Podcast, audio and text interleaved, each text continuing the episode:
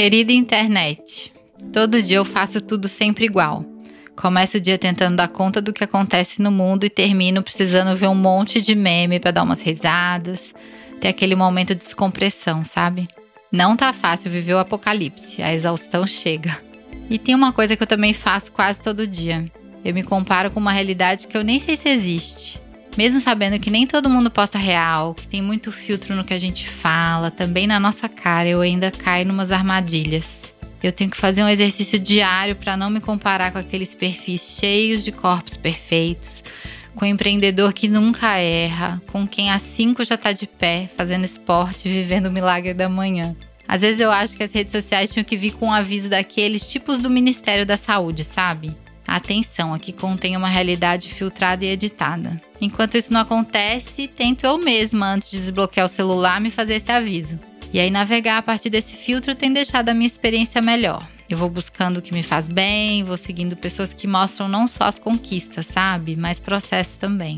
Dou unfollow no que não faz mais sentido para mim, fico muito atenta nas minhas emoções a gente precisa escolher muito bem o que a gente acompanha na internet, né? Não dá para esperar a perfeição ou achar que a gente vai se blindar a ponto de nada ser gatilho. Mas dá sim para fazer uma mistura muito potente de tudo que a gente mais ama, do meme à filosofia, seja qual for o seu rolê. E aí, assim como no que a gente come, se alguma coisa der indigestão, tem sempre o dia seguinte para compensar. Ainda bem. Vamos conversar sobre isso?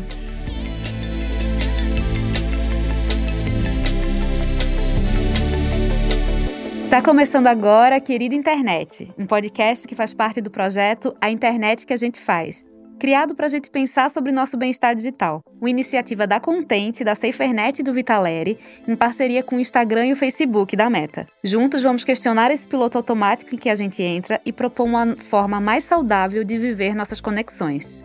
A cada mês te levaremos em uma jornada ao lado de especialistas, pensadores, criadores de conteúdo, artistas e pessoas que, assim como eu e você, vivem a internet ao máximo e querem repensar seu uso e transformar essa conversa em ação. Eu sou Daniela Reis, jornalista e sócia fundadora da Contente. Sou do textão e do meme e acho que uma das coisas mais poderosas que a gente faz na internet é criar conversas. Eu sou apaixonada por isso. E eu sou a Luísa Vol, sócia fundadora da Content, completamente apaixonada por internet e, ao mesmo tempo, eu tô sempre traçando um plano de fuga para ficar menos tempo online. Meu lema é viver primeiro, postar depois. E hoje a gente vai falar sobre o que consumimos na internet, refletir sobre como isso impacta nas nossas vidas, muito mais do que a gente imagina. Estamos aqui com a Letícia Muniz, ou Lele, como ela mesma se intitula no Instagram, quando vai bater papo com suas seguidoras. Ela é uma voz ativa na internet sobre aceitação, amor próprio, feminismo e alerta diariamente sobre os perigos que os padrões de beleza trazem para a vida de tantas mulheres e meninas que, assim como ela, já tiveram problemas graves de saúde e de saúde mental ao buscar se encaixar esteticamente na sociedade. Ela é comunicadora, modelo, atriz, influenciadora e body activist. E por último, e não menos importante, é uma mulher inteligente, lindíssima, poderosa. A gente estava conversando aqui nos bastidores e já estava maravilhosa a conversa. Ela é uma representação de mulher empoderada, mas que aprendeu sobre o amor depois de muita falta dele também. Tá tudo bem nessa apresentação? Me conta mais, que é você. é isso, meu Deus, já tá perfeito, não preciso falar mais nada. Oi, gente, oi gostosas, como eu falo com as minhas seguidoras, tudo bem? Ai, vai ficar ainda melhor que a gente vai começar esse papo e eu também quero apresentar aqui o Dr. Taki Cordas. Ele é um grande pesquisador do comportamento e autor de vários livros. Médico, doutor em psiquiatria pela USP, pesquisador também na USP. O Dr. Taki é o responsável por trabalhos importantíssimos sobre transtornos alimentares e transtornos de humor e outras várias psicopatologias. Especialista em filosofia e autoconhecimento, ele veio aqui hoje para pensar com a gente como podemos nos conhecer melhor para que a experiência na internet seja sempre mais leve leve e saudável. Tudo bem, doutor Taki? Conta um pouquinho mais pra gente sobre seu trabalho e principalmente sobre você. Oi, muito obrigado. Eu nunca fui chamado de gostosa, então já estou me sentindo ótimo. Eu já fui chamado de coisas muito ruins, mas de gostosa nunca. Então estou feliz. Estou iniciando meu dia feliz. Eu sou médico psiquiatra, trabalho no Hospital das Clínicas, da Faculdade de Medicina da USP, no Departamento de Psiquiatria, e a minha carreira sempre foi a de docente, dando aula para graduação, pós-graduação, pesquisa, supervisão, atendimento. E eu tenho uma carreira acadêmica sempre muito dedicada. Eu tenho hoje 42 livros publicados, Uau. quase 200 artigos de livro, etc. E acho que dentro da academia era uma carreira muito conhecida. O que aconteceu foi que há dois anos eu resolvi entrar para as mídias sociais, eu resolvi entrar para o Instagram. E aí é que se deu todo o problema e a solução da minha vida. Quer dizer, a uhum. gente cria problemas e ao mesmo tempo traz algo que é muito novo. Em março de 2020, por razões que a gente pode discutir depois, resolvi que a minha vida acadêmica era insuficiente para dar conta do que era o meu papel social, do que era o meu papel político. Como eu sou grego de origem, político vem de polis, que vem de cidade, de comunidade. Então eu achei que ir para a internet era importante para exercer um papel político quando o país precisava. Ai, muito bacana. Eu queria só contextualizar aqui que tanto eu quanto a Letícia a gente está gravando do estúdio, por isso que a gente está de máscara, por isso que talvez o som possa estar um pouco abafado, mas acho que não, Eita, acho que vai dar tudo certo. Ô, doutor, deixa eu só falar com o doutor, que você sabe que os meus seguidores homens, eles falam, por que, que você só fala gostosas? Eu também quero ser chamado de gostoso. Então, doutor, com todo respeito, mas somos todos gostosos e gostosas, né? Do nosso jeitinho. Muito obrigado pela parte gostosa que me cabe. Ah, eu também amei essa introdução. Muito obrigada pela presença de vocês. E como a gente começou essa conversa, né? A gente falou ali no início, se nós somos tudo o que a gente consome, meu Deus, dá para buscar mais equilíbrio nessa relação, né? Quando a gente está online, a gente vê uma enorme vitrine de realidades editadas. A gente compara nossos bastidores com o palco dos outros. Será que dá para ser só assim? A gente acha que não. Que dá para pensar em como equilibrar essa relação, escolhendo nos nutrir do que nos faz bem e principalmente escolhendo mais ativamente pelo que a gente quer ser impactado. Ai, vamos demais, porque essa reflexão, se a gente é o que a gente consome, no que é que a gente está se tornando quando a gente consome tanta informação na internet, né? E o que é que acontece quando parte desses conteúdos eles reforçam estereótipos, eles mostram comportamentos padronizados, preconceituosos até, que nos dão, nos dão uma sensação de não pertencimento. Então a gente fica o tempo inteiro precisando de coisas que a gente nem precisaria, mas que a gente acha que a gente precisa mais do que tudo, a gente fica querendo se adaptar, a gente fica querendo chegar a ideais de beleza, de felicidade, de amor, de sucesso, de dinheiro, que talvez a gente não chegue, né? Então, estar online muitas vezes traz esse medo de estar perdendo alguma coisa, o famoso FOMO, né? A gente fica. Ah, eu poderia fazer mais. É quase como se a felicidade fosse uma meta inalcançável, porque sempre vai ter alguém com uma vida melhor que a sua. Será que dá para a gente sair desse piloto automático e descobrir quem a gente é de verdade? Então, para começar, doutor Taki, eu quero perguntar para você: a gente é mesmo o que a gente consome? Faz sentido falar isso? Acho que em certa medida faz sentido, sim. A gente diz que no futuro, dentro de algumas, algumas centenas de anos, eles saberão como foi a nossa sociedade pelo lixo que a gente deixou. Né, pelo o que a gente consumia, o que a gente fazia. Mas é legal a gente pensar que consumo é necessário.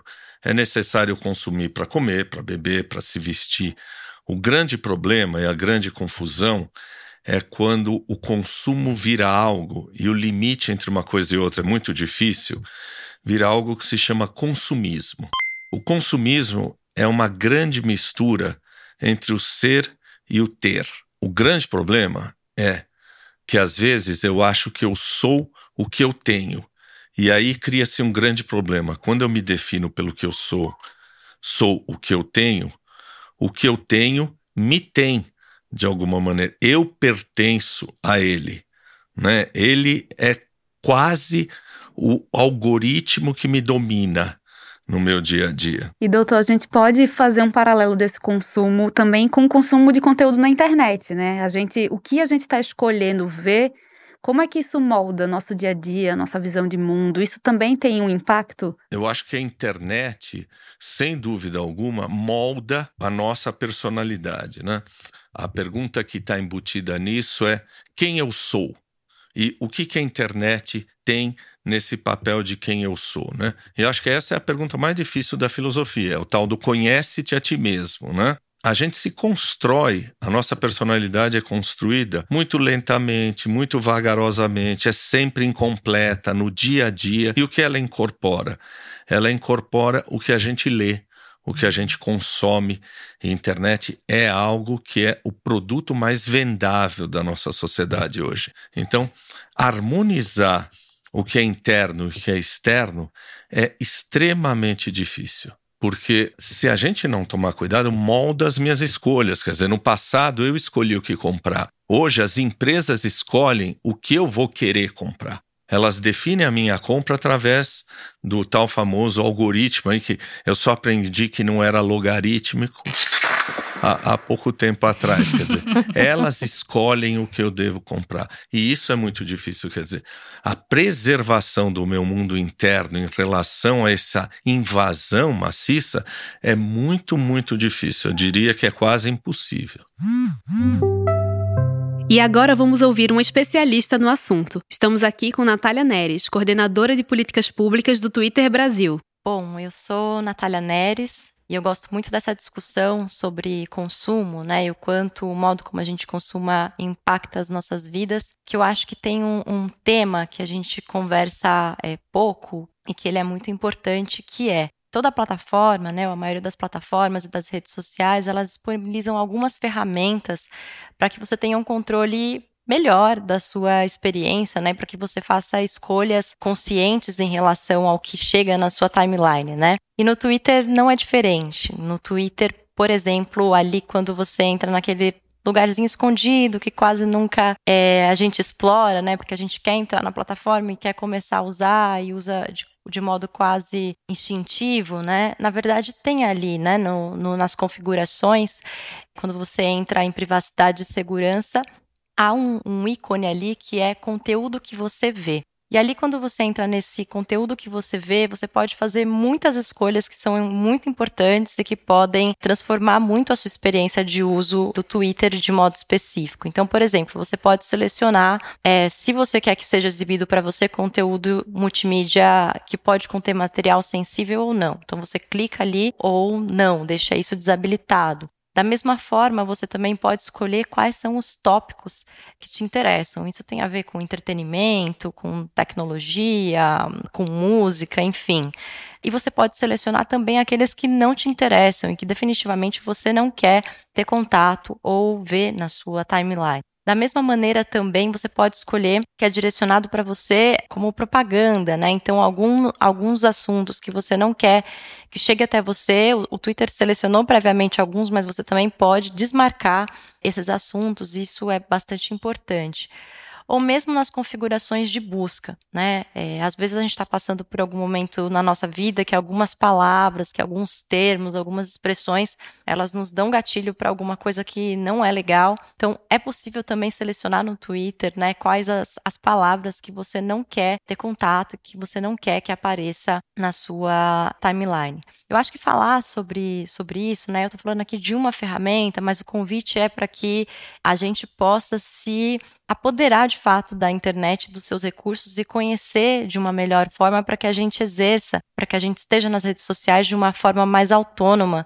e fazendo, né, com que essa, essa internet ela seja boa para nós a partir de escolhas que não são feitas por outras pessoas ou por algoritmos, mas por você mesmo. Então, acho que essa discussão é bastante importante. O meu convite é que a gente explore ali o campo de configurações, de privacidade e segurança, de notificações do Twitter e de outras plataformas também, para que a gente possa entender melhor como navegar de forma que o que chega até cada um de nós é, seja positivo e nos faça bem. Letícia, como é que você lida com isso, quem você é hoje na internet. Já rolou algum momento que você sentiu uma dificuldade de saber quem você é, quem era aquela persona que você criou para lidar com tantos seguidores? Eu não tenho essa questão porque a- nas minhas redes eu sou eu, eu sou muito real, não existe uma persona. Mas existe muito a questão de você ficar se comparando. Eu nunca duvidei de quem eu era, eu nunca quis seguir outro caminho, eu nunca quis seguir esse outro caminho. Ah, vou fazer isso aqui então, que é o que vai bombar. Não. Mas é muito cruel também a internet. Ao mesmo tempo que ela é maravilhosa, ela é muito cruel, né? Então, saber quem eu sou, o meu caminho, o meu propósito, de que forma eu impacto e mudo a vida das pessoas, eu sei. Mas em muitos momentos você fica se questionando. Tá, mas eu tô fazendo tudo isso e será que não vai virar? Será que não vai chegar em mais pessoas? Será que eu não vou conseguir fazer mais do que eu tô fazendo agora, do que eu gostaria, sabe? Eu queria complementar e ao mesmo tempo dizer que eu me identifico maciçamente com o que a Letícia falou agora, né? Porque no meu canal Reflexões Psiquiátricas eu tenho trazido há dois anos políticos, filósofos, etc. E aí quando eu vou ver eu falo, não, não é desprezível as pessoas que me acompanham, 23 mil pessoas, tá ótimo, mas eu penso assim, nossa, se eu tivesse as nádegas mais bonitas, ou se eu mostrasse os meus seios, que são péssimos, mas se eu tivesse peitos lindos, talvez eu tivesse 7 milhões de seguidores, 8 Doutor, milhões eu de faço seguidores. tudo quer isso dizer, e não tenho 7 milhões, não. É mesmo? Só tenho 700 Eu não vou ver o mil. seu canal agora. então. Gente, mas tem uma, uma coisa que, assim, a gente pensa no só 700 mil e eu gosto muito de fazer um exercício que é, se eu precisar colocar o número de seguidores que eu tenho no meu perfil pessoal, por exemplo, eu tenho 30 e poucos mil. Se eu precisar colocar num lugar, na minha casa cabe, nem a pau. Gente, é muita gente, É mas a muita internet gente. nos distrai tanto que a gente fica numa corrida por mais É. e mais gente, mas é uma multidão. É muita gente. Você influencia 700 mil pessoas. O Dr. Tai que começou há pouco tempo, 20 mil pessoas. Se a gente precisasse estar no lugar, não ia caber. Eu sempre gosto de trazer esse raciocínio. É, e as minhas bichinhas são fiéis, viu? Amo vocês. É, e essa, essa sua fala é o melhor antidepressivo que eu podia ter, né? E, gente, eu acho que tem uma questão aí, fazendo um paralelo com, com a alimentação, né? Será que é uma luta quase como se fosse assim o brócolis versus a batatinha frita, sabe? Porque realmente, assim, alguns conteúdos, por mais que a gente saiba que nos fazem bem, talvez eles tenham um momento mais específico do que aquela coisa que simplesmente, né, você deixa rolar e não te afeta tanto de lugares que talvez você precise se transformar, você precise olhar para dentro.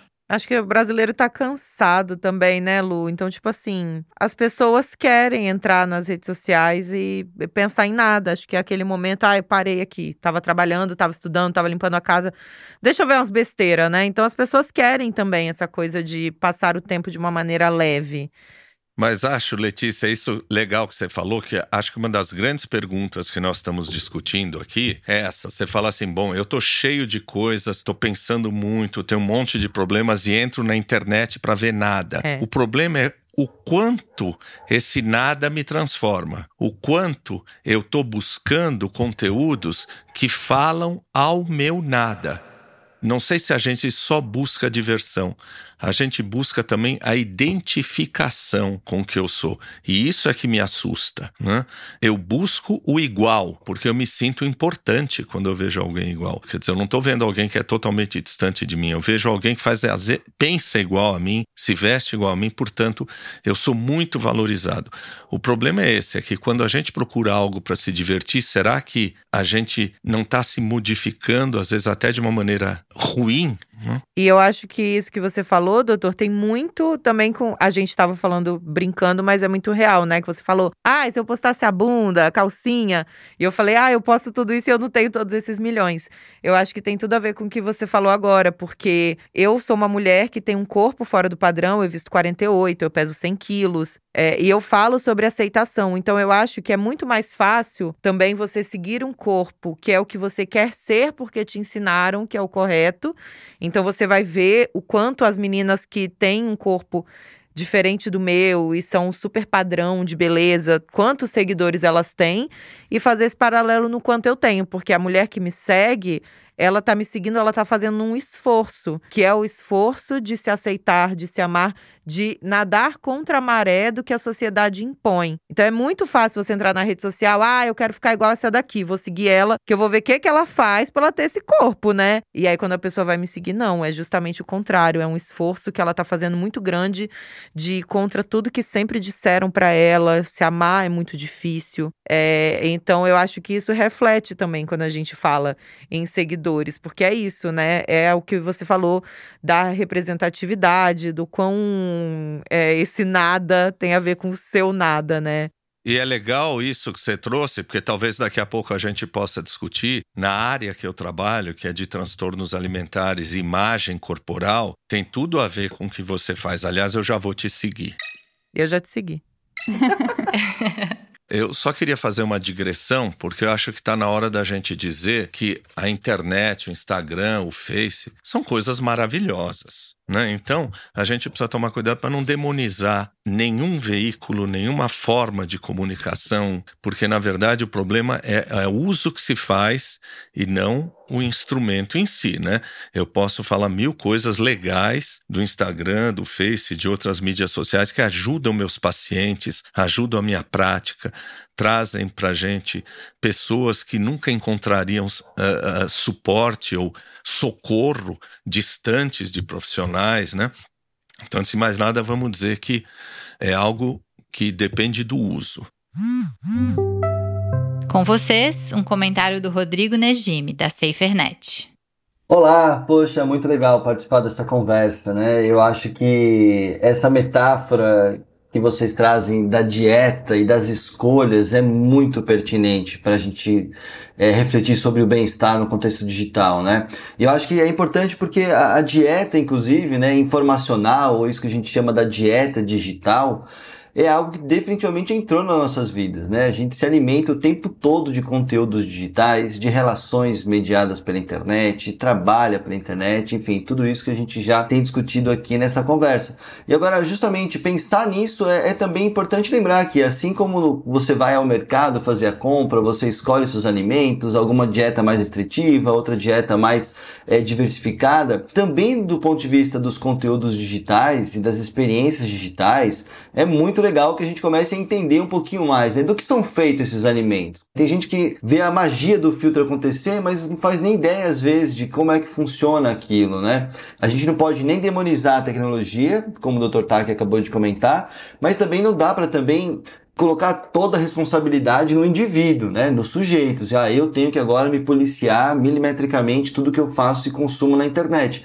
Sim, é importante você conhecer seus hábitos, se controlar de alguma maneira para fazer melhores escolhas, mas é uma responsabilidade compartilhada, né? Da mesma forma como você pode escolher os restaurantes e os alimentos que você consome na sua dieta, também tem responsabilidade aí, né? Tem responsabilidade dos restaurantes, tem responsabilidade dos supermercados, tem responsabilidade de toda a cadeia produtiva, né? Vamos chamar assim, da produção dos alimentos. Então, é importante trazer essa, essa metáfora e aprofundar ela nessa educação muito prática, assim, né? Tô falando de uma educação que não é um curso obrigatoriamente, mas é essa reflexão mais cuidadosa, com carinho, inclusive, com as coisas que a gente tem é, se alimentado no mundo digital. E aí isso vale também né, para o que a gente faz com as nossas crianças. Então, essa, esse cuidado, nessa reeducação alimentar também do que a gente consome no digital, é uma parte de uma educação fundamental que nas escolas é importante que tenha, mas mesmo para quem já está fora das escolas, que a gente se ocupe também um pouquinho de entender melhor essa dinâmica. E aí termino dizendo também, convidando para quem está ouvindo, que tem algum envolvimento né, na gestão de pessoas, no, nos recursos humanos, é um tema para você entrar na conversa, né?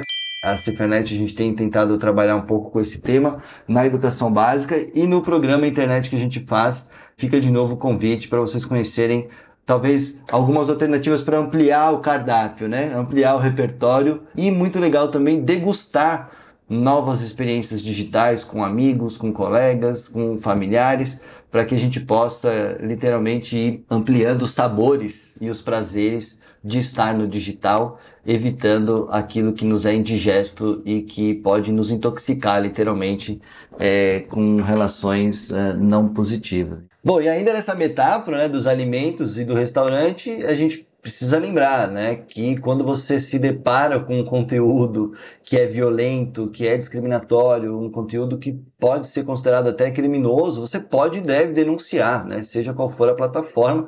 Assim como tem a vigilância sanitária nos restaurantes, nos supermercados, a gente também tem canais de denúncia na internet é, e que podem ser é, acionados. Então, nas próprias plataformas, lembrar que você pode denunciar e também a Cefernet recebe denúncias de violações aos direitos humanos como por exemplo apologias à, à incitação contra a vida ou discriminação, né, conteúdos de ódio que você pode encontrar nas redes. Então vale também lembrar essa importância da denúncia.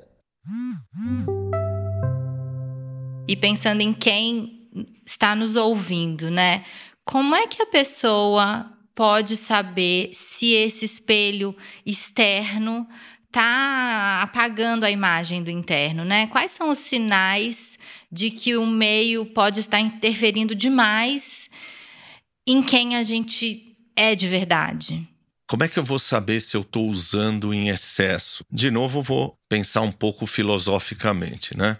O, o, Aristóteles dizia que o objetivo de todo homem, o objetivo último de todo homem é ser feliz, que a gente busca a felicidade o tempo todo. E ele dizia: que tipos de felicidade existem? Existe a felicidade do corpo, sensual, sexual, etc. É legal, mas uma hora isso passa. Existe a felicidade do consumo. Eu vou ficar consumindo, consumindo, consumindo, consumindo, e amanhã eles lançam uma bolsa que é melhor do que eu comprei hoje, então a que eu comprei hoje é um lixo que eu preciso comprar de amanhã e vice. E é infindável até que uma hora você fala: peraí, isso não me traz felicidade. Aí o que eles felicidade você alcança quando você consegue cada vez mais olhar para você, olhar para os teus valores, olhar para a sociedade, pensar em você. Então, o que que isso pode me dizer? Será que eu estou usando demais esse veículo quando eu começo a perceber, se é que eu percebo, né? Porque a maioria das pessoas não percebe que eu estou me empobrecendo, que eu não estou lendo mais, que eu não estou sentando para ouvir pessoas, que eu não estou buscando informação em outros meios que não só no WhatsApp ou, sei lá, no Face, quando eu tenho dificuldade de estabelecer prioridades na minha vida, quando eu não consigo sair daquilo e lembrar que eu tenho outras prioridades para fazer. Quando eu sou espectador da minha realidade e não protagonista. Quando eu vou mudando de página o tempo todo, eu só estou surfando num monte de gente que vai me dizendo coisas e eu não sou protagonista da minha escolha. Eu simplesmente vou na onda da coisa. Né? Então, por fim, quando eu olho e digo assim: peraí, isto que eu estou fazendo é um meio, não um fim em si. Quando eu começo a entender aquela mídia, aquela crença, aquela busca que eu estou fazendo como um fim em si e não como um meio para crescer, para buscar outras coisas, eu estou começando a usar esse veículo de uma maneira ruim, tá? Resumindo, acho que eu pensaria dessa maneira. Não, achei perfeito. Vamos colocar, anotar no caderninho, no post-it, deixar aqui do lado que realmente é um guia maravilhoso. E também essa colocação sobre né, a forma como a gente usa e como transforma, né, pode transformar totalmente a experiência, é a razão dessa conversa. Muito bom. bom, bom, bom. Estamos aqui com a doutora Karen Scavacini, criadora do Vitaleri, um instituto que trabalha o bem-estar, a promoção de saúde mental e acredita que o suicídio pode ser prevenido e que todo sofrimento deve ser acolhido. Muito obrigada, Dani. Nossa, tá maravilhoso esse papo, né? Que bom poder estar tá aqui também falando um pouquinho de autoconhecimento, porque é, quando a gente está pensando nesse uso saudável da internet, poder saber o que faz bem e o que não faz tão bem é um dos passos aí para a gente conseguir navegar mais tranquilo e mais, né? Saber para onde esse barco está indo, porque navegar sem rumo não vai levar a gente a lugar nenhum. Vamos começar a entender então o que, que é autoconhecimento. Então, claro, a própria palavra diz que é o conhecimento que uma pessoa tem de si mesmo.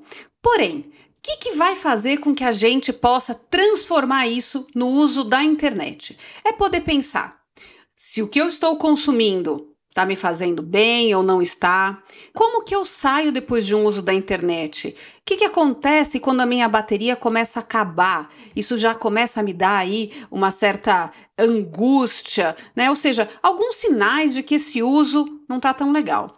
E também como que eu posso aprender coisas novas na internet? Será que a minha bolha está tão fechada por conta dos algoritmos, e isso também foi falado aqui, ou eu consigo ir atrás de coisas novas que somem as minhas necessidades.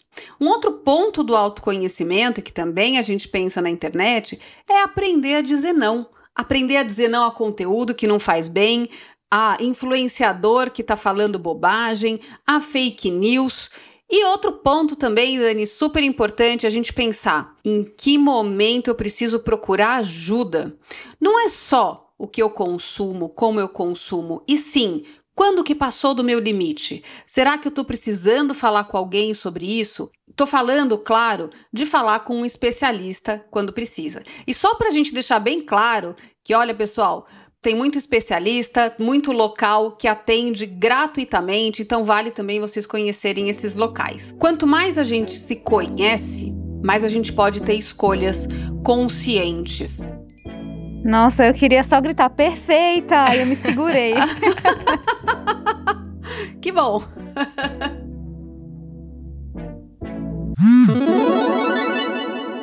Eu queria perguntar para Lele que na sua bio a gente lê que você é uma body activist, né? Uma ativista do corpo. Conta pra gente um pouco mais sobre esse caminho e também nesse campo e no campo do amor próprio, né, que são temas tão proprietários seus, quais conteúdos te inspiram e quais conteúdos te afastam dessa missão? Quando eu comecei a usar o Instagram, muito tempo atrás, acho que não só eu, mas todo mundo, a gente seguia as vidas perfeitas, né? O corpo perfeito, aquela pessoa que cada semana estava viajando para um lugar diferente. E a gente seguia meio que como um Pinterest, né? Como se fosse uma coisa que você ia pinar para você ser um dia, para você fazer um dia. E eu acho que isso foi afetando muito a gente, porque a gente foi consumindo essa vida que a gente não tinha, esse corpo que a gente não tinha e se sentindo um fracassado, né? Então, acho que isso afetou muito todos nós.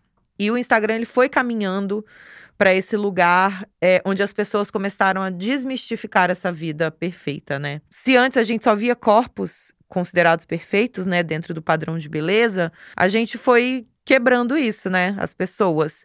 E eu lembro muito do dia, assim, que eu, eu sempre tive transtornos alimentares, é, todos os problemas possíveis e imagináveis com o meu corpo. E isso me cansou muito. Foram muitos anos vivendo infeliz e, e me maltratando, tomando remédio. E, e, e, eu não aguentava mais viver assim. E aí eu lembro que eu vi o Instagram de uma modelo chamada Ashley Graham, que é uma modelo americana muito maravilhosa, e o corpo dela era o meu corpo. E eu achei ela muito linda e eu sempre me achei horrorosa, eu tinha repulsa pelo meu corpo.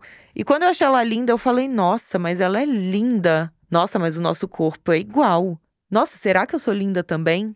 E ali começou a minha jornada e ela me libertou de uma maneira tão intensa, sem nem saber que eu existo, até hoje não sabe, que eu falei: "Nossa, isso é muito poderoso. Será que eu posso fazer isso também pelas pessoas?" Então foi aí que eu comecei a compartilhar a minha jornada, porque eu falei, cara, essa mulher me libertou de uma maneira que ela não faz ideia, minha vida mudou. Hoje eu sou feliz. É uma sensação de liberdade que eu adoraria que todas as mulheres do mundo sentissem.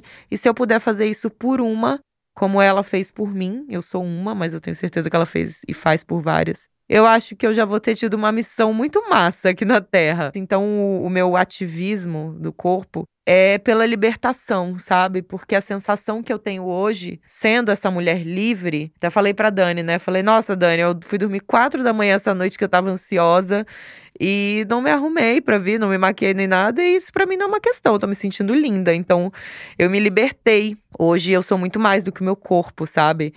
E eu adoraria que as mulheres sentissem essa sensação, porque é maravilhoso você acordar e dormir.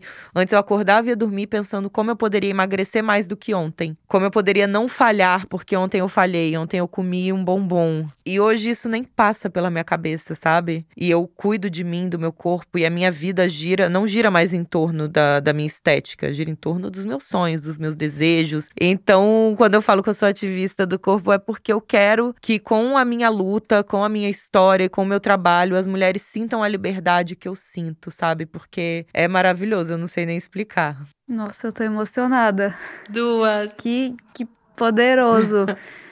e como é importante, porque eu acho que eu não conheço uma mulher que esteja completamente confortável na própria pele. Parece que a gente tá sempre buscando mais, né? E, querendo algo que a gente não tem, pode melhorar isso, pode emagrecer, pode se vestir de um jeito. Então, é uma fala que reverbera tanto. Então, Agora eu conheço uma mulher que fala que tá confortável na própria pele e isso é muito forte, é muito poderoso. Como é que a internet pode estimular esse foco obsessivo nos defeitos que a gente coloca na própria aparência, né? A gente se acostuma a ver esses corpos perfeitos, essas vidas incríveis e a gente quer sempre algo diferente. Os filtros, eles podem ajudar nisso, eles pioram a situação. Como é que a gente identifica que alguém está sofrendo de uma dismorfia corporal? Assim, seria muito legal assim, explicar um pouco sobre dismorfia e como isso aumentou nos últimos anos. Como é que a internet tem esse papel? Né? É quase como se fossem. São muitas internets. Tem essa internet empoderadora em que a gente se reconhece, mas também tem essa em que a gente se compara. Bom, eu achei a fala da Lele maravilhosa e de público ela vai se comprometer a dar uma entrevista para mim. Então pronto, já a gente já já combinou isso. Olha, eu trabalho com transtornos alimentares e transtornos da imagem corporal agora há 30 anos. Né? E o que causa esses transtornos? Claro, a gente tem questões genéticas, a gente tem questões de depressão, a gente tem questões familiares, de personalidade, mas não dá para escamotear a importância que tem a mídia e o papel social. Nós estamos falando de uma mídia hoje é, pervasiva que todo mundo vê, mas se você for dar uma olhada, eu dou uma aula mostrando que os jornais da França em 1932, 30 já davam receitas de como emagrecer, já colocavam modelos e as mulheres escreviam dizendo: Eu nunca vou alcançar esse modelo que vocês estão pondo. E existe um proselitismo muito grande na rede. Eu não sei se a Lele já passou por isso. Eu tenho algumas pacientes uh, muito queridas que, depois de se recuperar da anorexia, se postam dizendo: Olha, tô legal, tô com meu filho, meu peso normal, etc. E vira e mexe, alguém escreve assim: Você não se enxerga que você está gorda? Eu nunca vi nenhum deprimido xingar alguém que se recuperou da depressão, que era bom você voltar a ser deprimido. Mas alguém que fica bom e que está feliz com a sua imagem corporal acaba sendo agredido por um monte de gente. A libertação que ela consegue é extremamente difícil, porque por mais que as campanhas no mundo todo troquem as modelos extremamente esquálidas por mulheres normais, isso acontece em alguns países, a gente divulga aqui, a gente tem associações de familiares, ainda é um modelo muito, muito forte e muito, muito cruel. Talvez a maior contribuição que a gente possa oferecer para as pessoas é assim: olha, a primeira coisa é: a sua opinião sobre o meu corpo não me interessa. Guarde para você.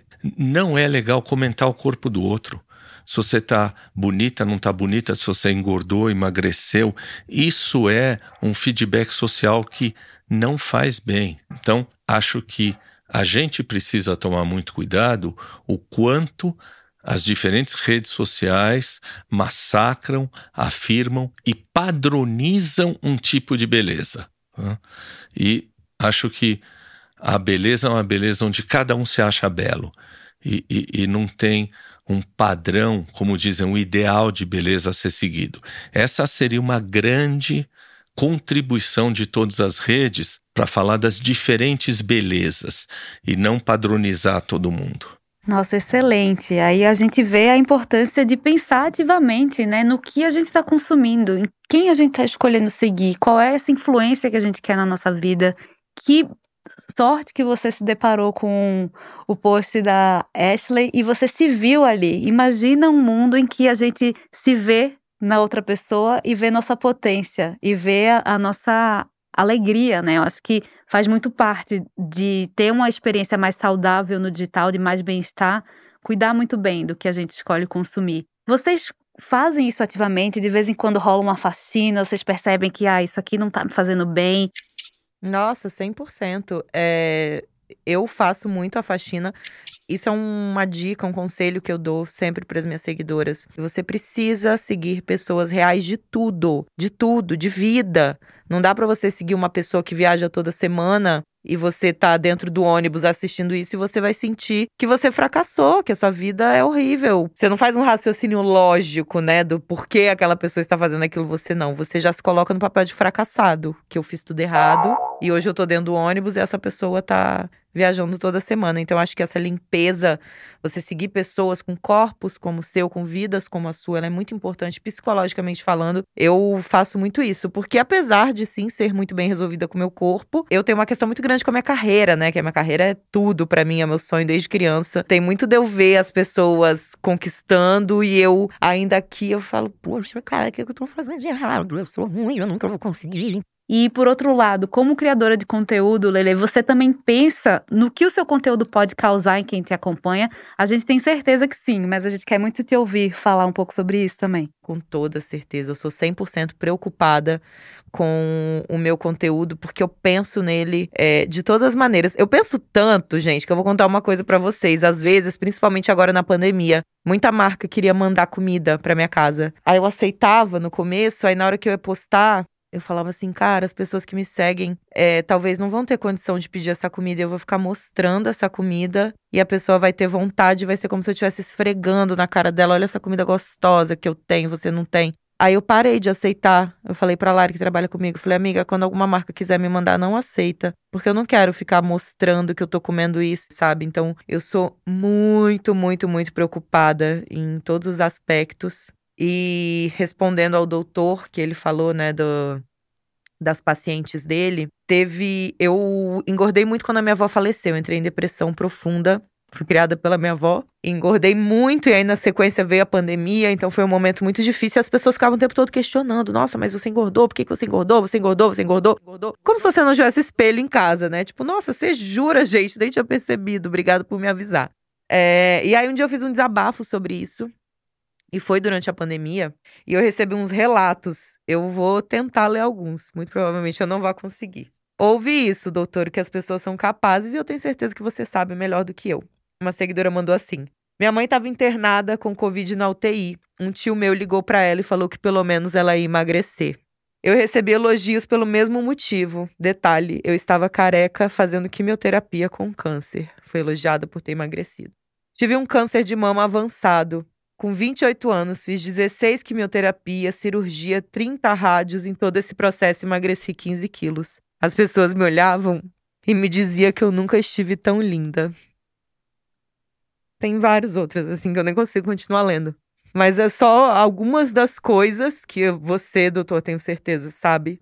Que a gente ouve. E é muito louco, porque pessoas que fazem um trabalho como o meu, a gente escuta que a gente está romantizando a obesidade, né? Como se a gente estivesse na internet falando: vem ser gordo você também, é bom demais. E é justamente o oposto, né? A gente está simplesmente querendo ser livre, viver uma vida livre e feliz. E aí as pessoas do outro lado, que são justamente as que dizem que nós estamos romantizando a obesidade, são as pessoas que estão fazendo comentários como esse, né? Que uma mulher com câncer nunca esteve tão linda.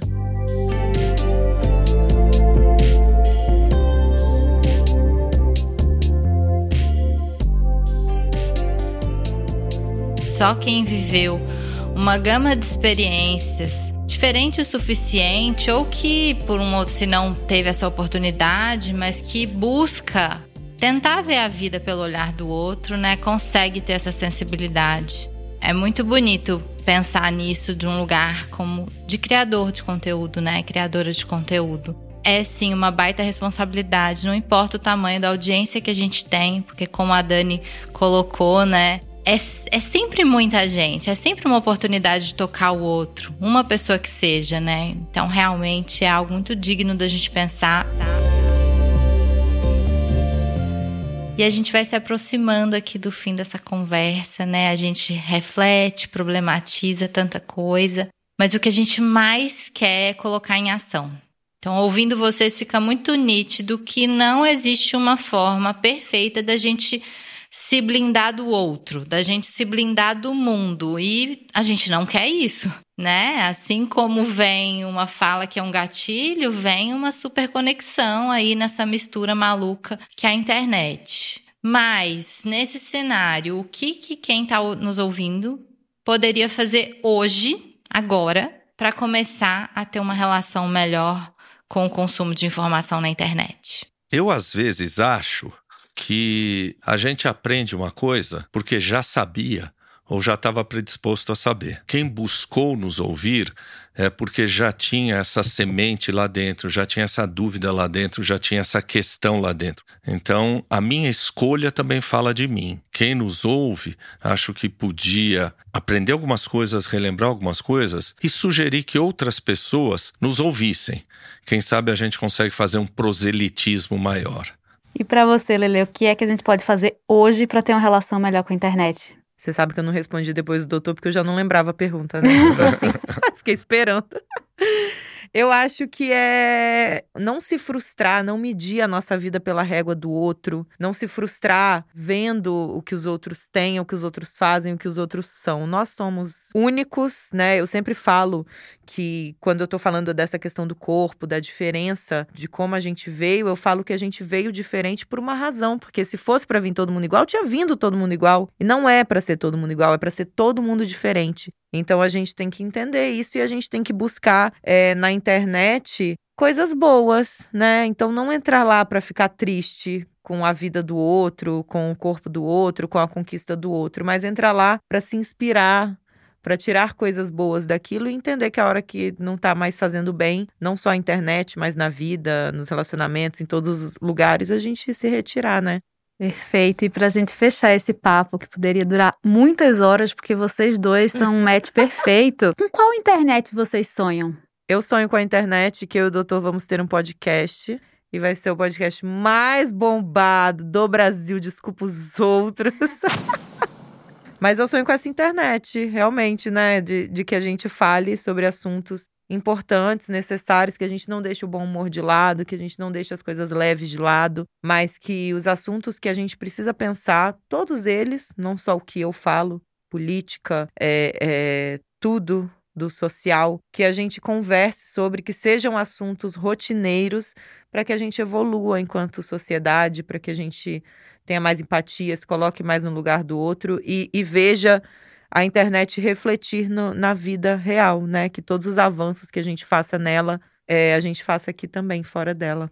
Eu não consigo pensar numa internet como um todo, porque nesse momento eu estou muito preocupado com o Brasil. Então eu pensaria numa internet vinculada à nossa realidade, né, que fosse algo que deixasse, nos deixasse cara a cara com a realidade que a gente está vivendo, uma internet plural, uma internet universal mesmo para as pessoas, para as crianças, para os jovens que têm dificuldade de ter internet, que é um dos grandes problemas do nosso país, uma internet que permita o debate e a internet é um lugar onde aquilo que a gente não aprendeu em casa, que significa educação, empatia, respeito, deveria ter um, uma, uma, uma certa regularização, certo controle. Ser democrático não é desrespeitar as outras pessoas. Então, acho que esse é um grande debate. O quanto a internet deve ser olhada, regulada, mas num primeiro momento, uma internet democrática para esse país que está clamando por democracia e justiça. Perfeito, gente. Ai, Doctor, você é nosso cristalzinho.